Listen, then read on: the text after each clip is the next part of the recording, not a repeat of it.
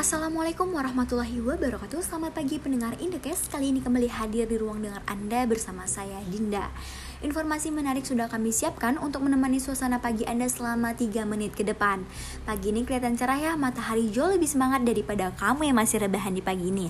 Oke, di pagi yang cerah ini semoga kita bisa menjalankan aktivitas dengan berbahagia dan segala kesulitan dipermudahkan. Yang sedang di jalan hati-hati, yang sedang kuliah online semoga tetap bersemangat di pagi ini.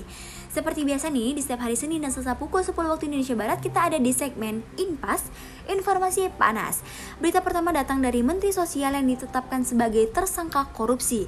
Belum meredahnya permasalahan COVID-19, kini Indonesia tengah dikagetkan oleh Menteri Sosial yang menjadi sorotan setelah menyerahkan diri ke KPK terkait korupsi dana bansos. Juliari Batubara dengan empat orang lainnya ditetapkan sebagai tersangka dalam kasus korupsi ini. KPK menjelaskan Menteri Sosial Juliari Batubara dalam kasus ini mendapatkan fee sebesar 10.000 per paket sembako dari nilai 300.000 per paket. Dari penyaluran paket bansos corona, Juliari Batubara diduga menerima fee sebesar 17 miliar rupiah. Penangkapan Menteri Sosial Juliari Batubara membuat kecewa masyarakat Indonesia.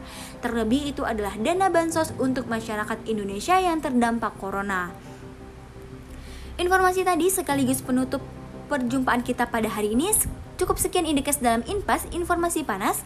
Besok aku bakal balik lagi di program yang sama dan di jam yang sama tentunya di Indeks Informasi dalam podcast. Aku pamit undur diri. Mohon maaf bila ada salah-salah kata. Selamat pagi. Wassalamualaikum warahmatullahi wabarakatuh.